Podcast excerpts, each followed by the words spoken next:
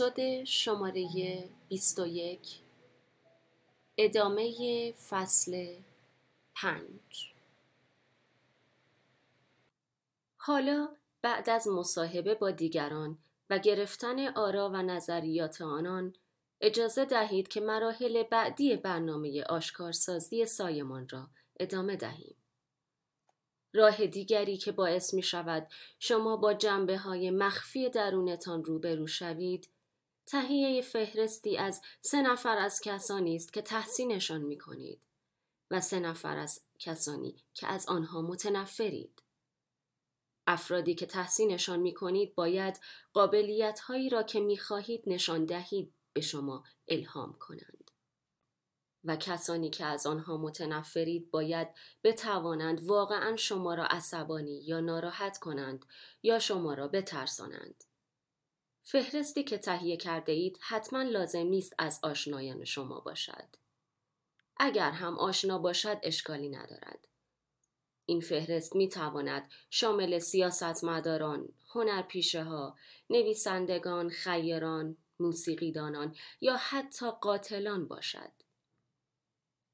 بعد از اینکه فهرست شما آماده شد، سه خصوصیتی را که در هر یک از آنان تحسین می کنید، همچنین سه مورد از نکات منفی هر یک از آن افراد را یادداشت کنید.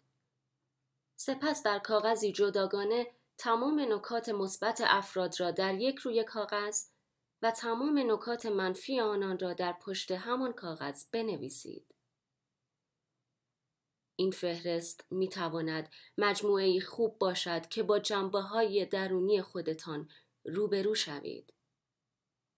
بی دقت تمام صفاتی را که فهرست کرده اید مرور کنید. من دوست دارم با فهرست نکات منفی شروع کنم. در ابتدا شاید برایتان سخت باشد که باور کنید مثلا شما هم دارای همان صفات هیتلر هستید. مثلا کلمه قاتل سوالی که اینجا مطرح می شود این است که چه نوع آدمی با چه شخصیتی ممکن است این عمل را انجام دهد به عنوان مثال در مورد قاتل ممکن است بگویید آدم خودخواه دیوانه کسی که برای زندگی انسانها ارزش قائل نیست بلافاصله از خودتان بپرسید کدام انسان است که برای زندگی دیگران ارزش قائل نیست. ممکن است جوابهای شما اینها باشند. آدم مریض، آدم دیوانه یا آدم خودشیفته. مهمترین قسمت این فرایند اینجاست که شما باید آنقدر این کار را ادامه دهید تا بتوانید به یک لغت یا صفت برسید که از آن نفرت دارید. دنبال خصلت هایی بگردید که احساسات شما را جریه دار می کند و در درون شما وجود دارد. یک مشاور تجاری موفق به نام استیون که به همایش های من می آمد مدت هشت سال بود که تمرین جرفندیشی می کرد و به خودش قول داده بود که زندگیش را تغییر دهد. او در مدت پنج سال گذشته هیچ رابطه ای با کسی نداشت و آماده پیدا کردن یک شریک زندگی بود تا ازدواج کند و زندگی خانوادگی خودش را تشکیل دهد. احساس می کرد آمادگی دارد که به اعماق وجودش رخنه کند و بفهمد چرا در عشق موفق نیست. در روز دوم استیون توانست بسیاری از خصلت‌های درونیش را آشکار کند ولی هنوز مورد دیگری بود که او را اذیت می‌کرد در فاصله بین جلسات مرا صدا کرد و گفت که مرد محترمی در همایش حضور دارد که باعث ناراحتی او می شود. از او پرسیدم که دقیقا چه چیزی در آن مرد باعث نفرت او شده است. لحظه ای فکر کرد و در گوش من گفت او آدم بزدل بی است و من هم از آدم های بی ارزه و بزدل متنفرم. حرفی نزدم و در سکوت منتظر شدم تا استیون دوباره شروع به صحبت کند. وقتی داستان زندگیش را برایم تعریف کرد، درخشش خاصی در چشمهای او دیده می‌شد. وقتی استیون پنج ساله بود پدرش او را مجبور کرده بود سوار یک اسب پانی شود. خانواده آنها در یک نمایشگاه ایالتی شرکت کرده بودند. استیون قبلا اسب پانی واقعی ندیده بود و از آن حیوان بزرگ ترسید. وقتی به پدرش گفته بود که از اسب سواری می ترسد و تمایلی به سوار شدن ندارد پدرش او را سرزنش کرده و فریاد زده بود که او هیچ کار خواهد شد و یک کوچولوی بزدل بی ارزه بیش نیست. استیون تنبیه شده بود. از آن روز به بعد استیون تصمیم گرفته بود که هیچ وقت بی ارزه و بزدل نباشد. او بقیه عمرش را صرف کرده بود تا باعث افتخار پدرش شود. بنابراین در کاراته کمربند سیاه گرفته بود. در تیم فوتبال دانشگاه بازی کرده بود. وزن برداری کرده بود و تمام این کارها را انجام داده بود تا به پدرش ثابت کند که بزدل و بیورزه نیست. او فهمیده بود که چطور پدرش را فریب دهد. همچنین یاد گرفته بود خودش را هم فریب دهد و این حادثه دردناک را فراموش کرده بود. از استیون سوال کردم که اگر می توانست تمام زندگیش را مرور کند به نظر خودش چه وقتهایی خیلی بی ارزه بوده است. بعد از اندکی تعمل گفت همیشه در برخورد با خانم ها خیلی بی ارزه و دست پاچولفتی بودم. او از برقراری ارتباطی صادقانه با خانم ها می ترسید.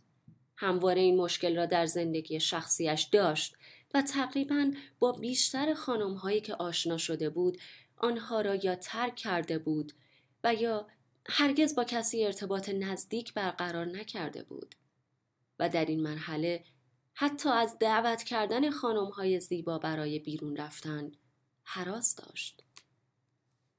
به استیون گفتم که کمی بیشتر راجع به خجالت و شرمندگیش توضیح دهد.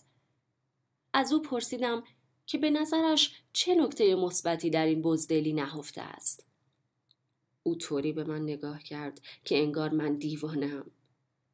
نمی توانست بفهمد که چنین مسئله وحشتناکی که تمام عمرش را صرف انکار آن کرده بود می توانست حالا به یک فرصت تبدیل شود و نکته مثبت برای او داشته باشد. اما بعد استیون توانست به خاطر بیاورد که این بزدلی گاهی باعث نجات جان او شده بود.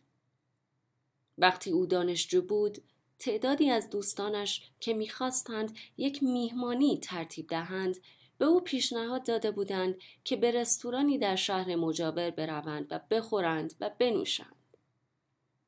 استیون که می ترسید وقتی از خود بی خود است رانندگی کند یا در خودرویی بشیند که رانندهای بی عقل آن را هدایت می کند گفته بود من یک قرار ملاقات دیگر دارم و باید در خانه بمانم. به آنها نگفته بود می ترسد همراهشان برود چون نمی‌خواست بزدل جلوه کند. دو ساعت بعد که دوستانش بدون او در جاده رانندگی می کردند تصادف کرده و یکی از نزدیکترین دوستان استیون کشته شده بود و سه نفر دیگر بد مجروح شده بودند. استیون نمی توانست باور کند که آن واقعه دردناک را به یاد آورده است. همیشه سعی کرده بود آن ماجرا را فراموش کند. در آن زمان او خیلی خوش اقبال بود که توانسته بود آن شب را در خانه بماند و همراه دوستانش نرود. از او پرسیدم آیا موارد دیگری هم مشابه این برای او رخ داده است؟ حالا می توانست ببیند که این خصلت ویژه از او مردی هوشیار ساخته و باعث شده بود که از دعوا و نزاع دوری کند و بارها او را از چنین مشکلاتی نجات داده بود. ما با هم راجع به حوادث بسیاری که در زندگی استیون رخ داده بود صحبت کردیم بی آنکه حرفی از بزدلی او به میان بیاید. حالا دیگر او فهمیده و این جنبه از زندگیش را پذیرفته بود و صورتش می حالا استیون به این صفت خود افتخار می کرد. ارزش آن را می‌دانست و خجالتش ناپدید شده بود. این طرز تفکر و نگرش جدید به استیون قدرت می‌داد. ممکن است ما در خصوص اتفاقات زندگیمان حرفی نزنیم ولی به گفته نیچه باید وقایعی را که در زندگیمان رخ می دهد تحلیل و تعبیر کنیم. تعبیر واقعا می تواند دردهای احساسی ما را آسان کند. اختراع تعابیر عملی خلاقانه به شمار می رود.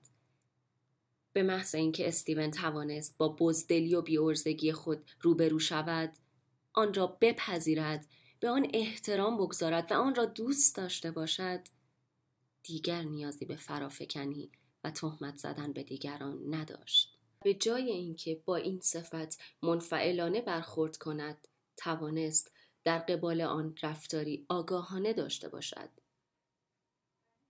آنطور که دوره همایش پیش می‌رفت استیون فهمید چقدر نگاهش به آن مردی که او را بی ارزه می دانست فرق کرده است.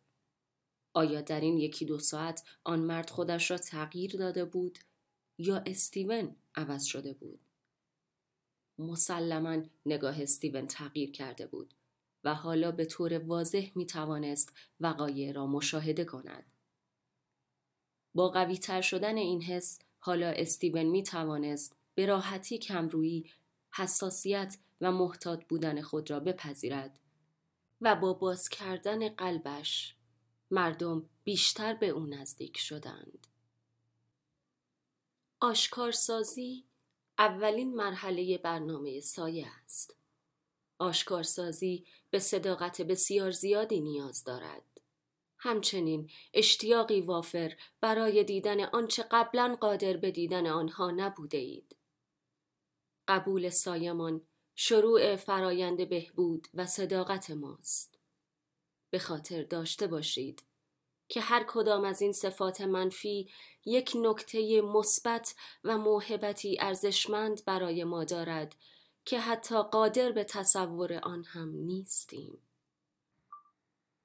و این فقط انجام دادن یک کار است و شما در قبال انجام آن کار در مدت زمانی کوتاه به تمامیت شادی و آزادی خواهید رسید پایان این اپیزود.